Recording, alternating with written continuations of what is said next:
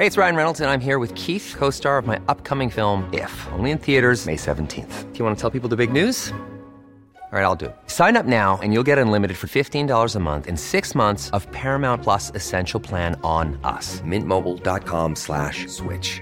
Upfront payment of $45 equivalent to $15 per month. Unlimited over 40 gigabytes per month. Face lower speeds. Videos at 480p. Active Mint customers by 531.24 get six months of Paramount Plus Essential Plan. Auto renews after six months. Offer ends May 31st, 2024. Separate Paramount Plus registration required. Terms and conditions apply if rated PG.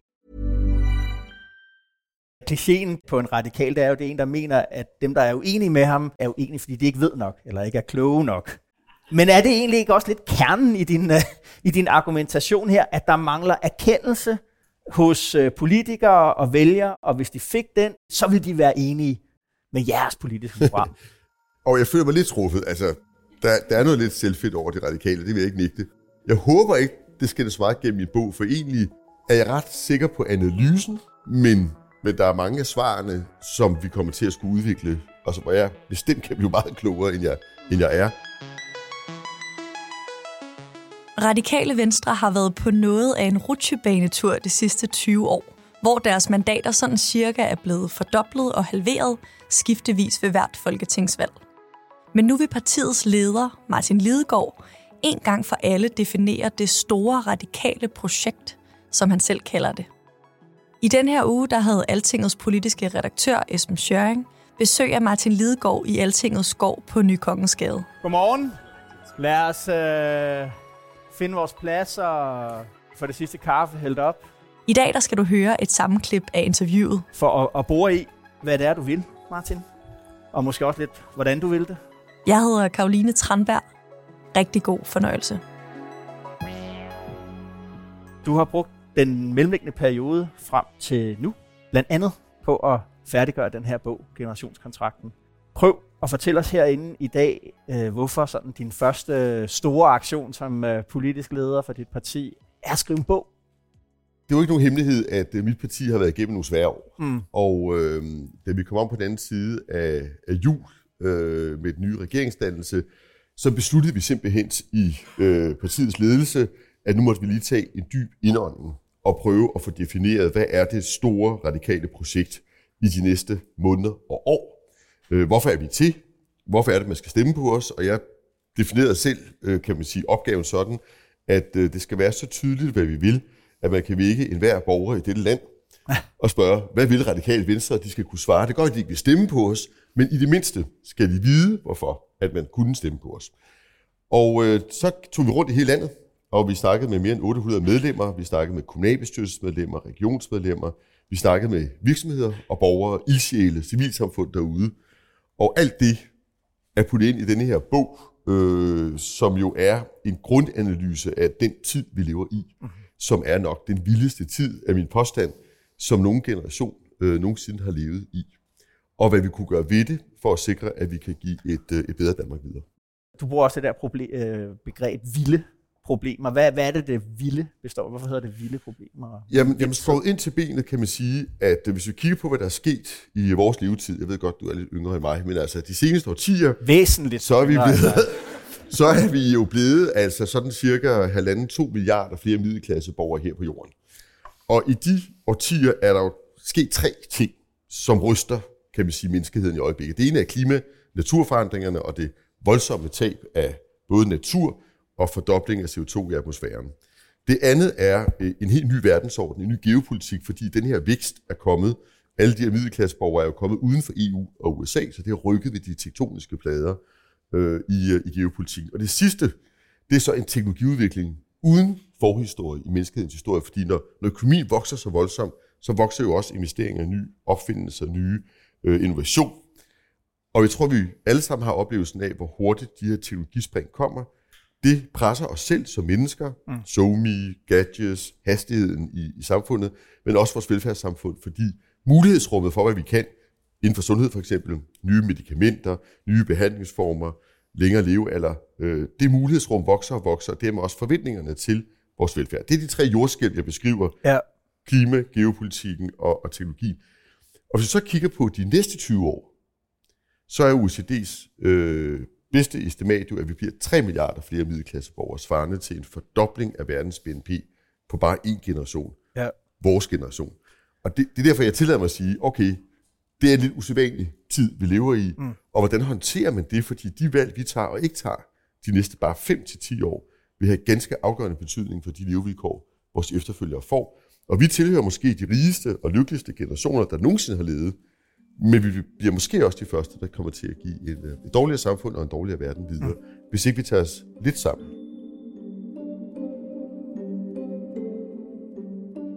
Hvordan er det, nu taler vi sådan den der, det helt store perspektiv, hele verden, øh, hvad det hedder, vi er et lille land, og du er et lille parti. Prøv at sige igen, hvordan er det så, den der bog går ind og hjælper dit parti, og hvordan dit parti så hjælper Danmark, så kan vi tage verden øh, senere hen. Jamen altså, vi har haft brug for at få, en, synes jeg, en øh, politisk ledestjerne, men det synes jeg egentlig også, at dansk politik har ret meget brug for. Ja. Jeg savner de samlede fortællinger i dansk politik. Jeg savner at vide, hvad er det egentlig, den nye regering vil? Hvad er det egentlig, de forskellige store gamle partier sigter efter i de her vilde tider? Og, øh, og der er det her et ydmygt forsøg på at, at give nogle svar mm-hmm. på, på de tre jordskæb, jeg beskrev før. Og øh, det er jo en håbefuld bog. Ja. Altså jeg tror faktisk, at vi kan nå det stadigvæk mm-hmm. og levere bedre Danmark og en bedre verden videre. Øh, men jeg tror, vi har forbandet travlt, for at sige det på dansk. Øh, jeg, jeg, jeg skriver det selv klokken er 10 sekunder i 12. Øh, men det vi jo har vist allerede er, at det ikke ligegyldigt selv, hvad et lille land som Danmark gør. Vi har faktisk bidraget blandt andet inden for grøn energi med nogle løsninger, der har spredt sig til hele kloden mm. og haft ganske stor betydning for øh, den verden, vi oplever allerede i dag. Øh, I hvert fald, når man er så velfungerende, veluddannet og rige, som vi er, så forpligter det os i min bog. Og så synes jeg, at vi skylder vores børn og børnebørn det, her i Danmark mm. også at gøre det. I nullerne, der var det en, øh, en vidighed, at for de radikale, der var blokpolitik, alt vedtaget politik, som de radikale ikke var med i. Nu, øh, det har jeg gjort før. Det nu, nu har vi en, en midterregering, øh, ovenikøbet udgjort af de 30 de seneste 30 år sådan hovedmodstandere i, i dansk politik, Venstre og Socialdemokratiet. Det er endda en flertals øh, regering, men den er heller ikke god nok til de, til de radikale. Så nu skal vi ifølge dig have en anden midterregering end den midterregering, vi har. Prøv lige at forklare her. Det var ikke blokpolitikken, du ved ikke, midterregering, du ved ikke. Hvad, hvad er det, vi efterhånden skal, Martin Lidegaard? Vi, vi skal i hvert fald have en ny politik. Mm. Øh, det kan jo godt være, at det kan rummes inden for den nuværende regering. Øh, det, det har jeg da stadig et håb om. Og ellers må vi have en anden det er jo ambitionen, det er perspektivet på den tid, vi lever i, og de investeringer, vi tager, eller rettere sagt i øjeblikket ikke tager. Mm. Og øh, grund til, at vi ikke er med i regeringen, tror jeg er blevet ret tydeligt i det seneste år, fordi både når man kigger på klima og natur, hvor der stort set ikke er taget nogen nye initiativer i det forgangne år, eller når vi kigger på investeringerne i vores børn og uddannelse og trivsel, øh, forebyggende tidlige indsatser på vores sundhedsområde, øh, så er det stadigvæk sådan, at det er det, vi skærer mest i. Mm. Hvis vi sidder og snakker her, så ved jeg, at mine kommunale de sidder derude og skal have budgetterne til at hænge sammen næste år.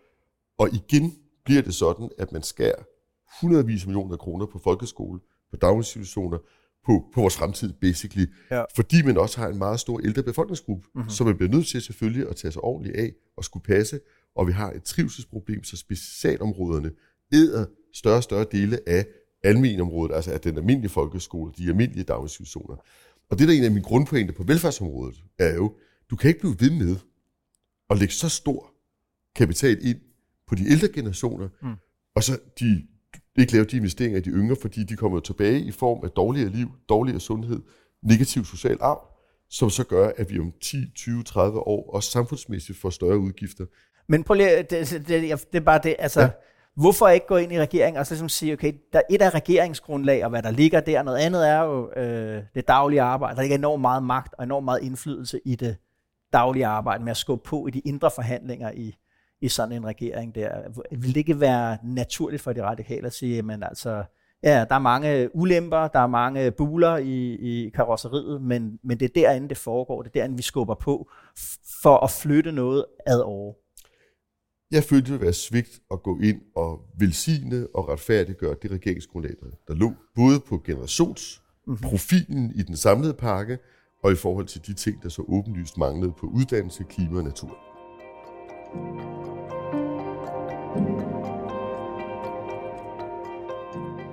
Men hvis du så sidder og, og, og kigger på, hvordan klimapolitik ser ud for, for vælgerne, så er, er det et emne, det ligger relativt højt på vælgernes dagsorden, når vi, når vi måler det her på alting, ligger på en anden, en anden, en anden plads øh, efter, efter sundhed. Men de vælgere, der holder det derinde, det er den gamle røde blok. Det er centrum-venstre-vælgere, der mener, at det her det er det vigtigste emne overhovedet, politikerne burde, burde tage sig af. De mener også, alle, altså alle vælgere mener, at den, at den sådan en centrum-venstre-regering, gamle røde blok, en socialdemokratisk ledet regering af rød blok, ville være bedre til at håndtere klimaemnet. Yes, og det siger for mig, hvorfor er det, vi skal have en midterregering? Hvorfor skal vi ikke bare køre hardcore blokpolitik på det her? Hvis du virkelig mener, at klima er vigtigt, så er det hardcore blokpolitik, der skal til. Men det har altså gengæld et, der er helt sikkert min sag. Fordi vi har prøvet begge dele. Inden for energipolitikken, der har vi kørt brede forlig. Ja. Det har været en tradition.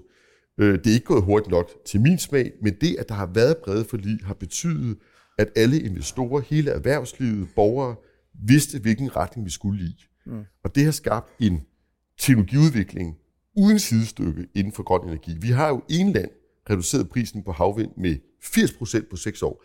Da jeg øh, som klimaenergiminister lavede mit store forlig i 12, som var det bredeste nogensinde, jeg, der var mange i Rød Blok, der bebrejdede mig, at jeg skar, og det gjorde jeg, en eneste på ambitionerne for at få de borgerlige med. Men det betød jo pludselig, at alle private virksomheder, alle investorer gik den vej og reducerede prisen på havvind med 80% på 6 år. Det vil gå på energi. Hvad vil gå på landbrug? Der har vi kørt zigzag. Hver gang der kom en rødgrøn regering, så har vi strammet øh, kvælstoffen ned, pesticiderne ned, øh, bedre vandmiljø osv. Når så kom en blå regering, så har de rullet det hele tilbage, og lidt til.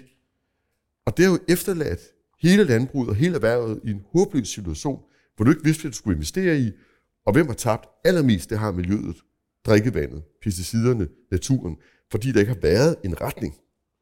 Så hvis du vil lave, hvis du vil ændre ved sådan nogle ting som klima og natur og grundlæggende velfærd, så bliver du nødt til at have en retning. Og så kan det godt være, at du bøjer en, en hel og klipper en to, men du er nødt til at lave de der brede forlig, selvom det er besværligt. Det der er problemet ved dem, for jeg ved godt, det er ikke uproblematisk, det er selvfølgelig, at når man så kommer ud fra forhandlingslokalet, så tror alle jo, at man er enige. Det er man ikke, skulle jeg helt så sige. Det er jo blodige kampe, der foregår, hvor nogle af os prøver at presse de grønne ambitioner op, andre hiver dem ned, og så finder man et kompromis, og så tror alle, at et er lige fedt, det er det ikke. Men altså, jeg, jeg kan ikke sige andet, end at jeg kigger på de erfaringer, vi har. Så det der med at gå fra side til side, blok til blok, det virker altså ikke. Men som du selv siger, så er den 10 sekunder i 12, altså, altså, øh, og at det akutte ved det, det er noget, der fordrer, at vi handler nu den, hvis du ikke kan få midten med i det, hvis du ikke kan få den, de borgerlige vil ikke, de borger, og der er, altså det kan man jo også se, når man kigger på det, borgerlige vælgere synes ikke, at klima er det vigtigste emne overhovedet. De synes, at andre ting er vigtigere. Så, og det, det, der er jo også interesser der blandt det, må man bare sige, det har vi ikke tid til at vente. Vi har ikke tid til at vente på, at alle får læst 284 øh, sider af Martin Lidegaard, før vi gør det her. Det ved vi du ikke, til, det vil en god start. Vi er nødt til at køre, vi er nødt til at køre 90 øh, mandater, det er eneste, vi har brug for, så kører vi, så kører vi bare. Fordi der er kun fem år. Det er dig, der siger, at der kun er fem år. Vi, kan ikke, vi har ikke tid til at vente på det andet. Altså det, jeg efterlyser på klima, jeg har arbejdet en del med det efterhånden. Altså jeg gik ind i politik for 20 år siden på grund af klimaet. Jeg gik ud og lavede den grønne tænketank Concito og kom tilbage som klimaminister. Jeg har både prøvet at stå ude på gaden og skrige og råbe ja. og sige, at vi bliver nødt til at lave en, en revolution i vores forbrugsmønster, i vores, den måde, vi lever på osv. Så, så har jeg prøvet at lave brede forlig i Folketinget og være inde i systemet, langt inde i maskinrummet. Det eneste, jeg tror på, kan skabe hast og rigtige ryg i det her, mm.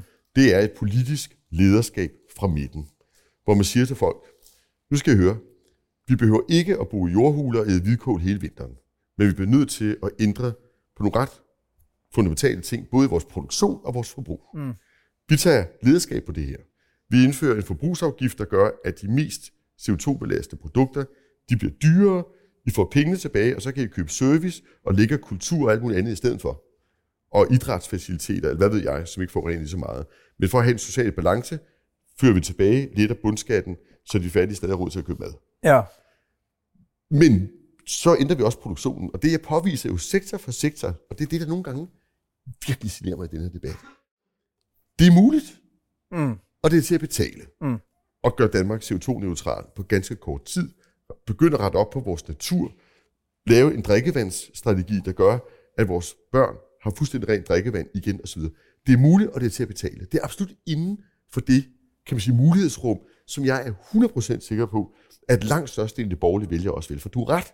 Det er ikke deres prioritet nummer et, men det er faktisk prioritet nummer to eller tre. Mm. Og hvis de bliver overbevist om, vi kan gøre det her, der bliver taget politisk lederskab, det nytter faktisk. For det er jo det problem, der er i dag. Når folk står op om morgenen og tænker, skal jeg tage bilen eller cyklen, eller skal jeg lade være med at flyve, eller æde den røde bøf, så har du den der følelse af, sådan en lidt magtesløse følelse, det hjælper jo ikke noget, hvad jeg gør, mm. hvis ikke det er en del af den samlede.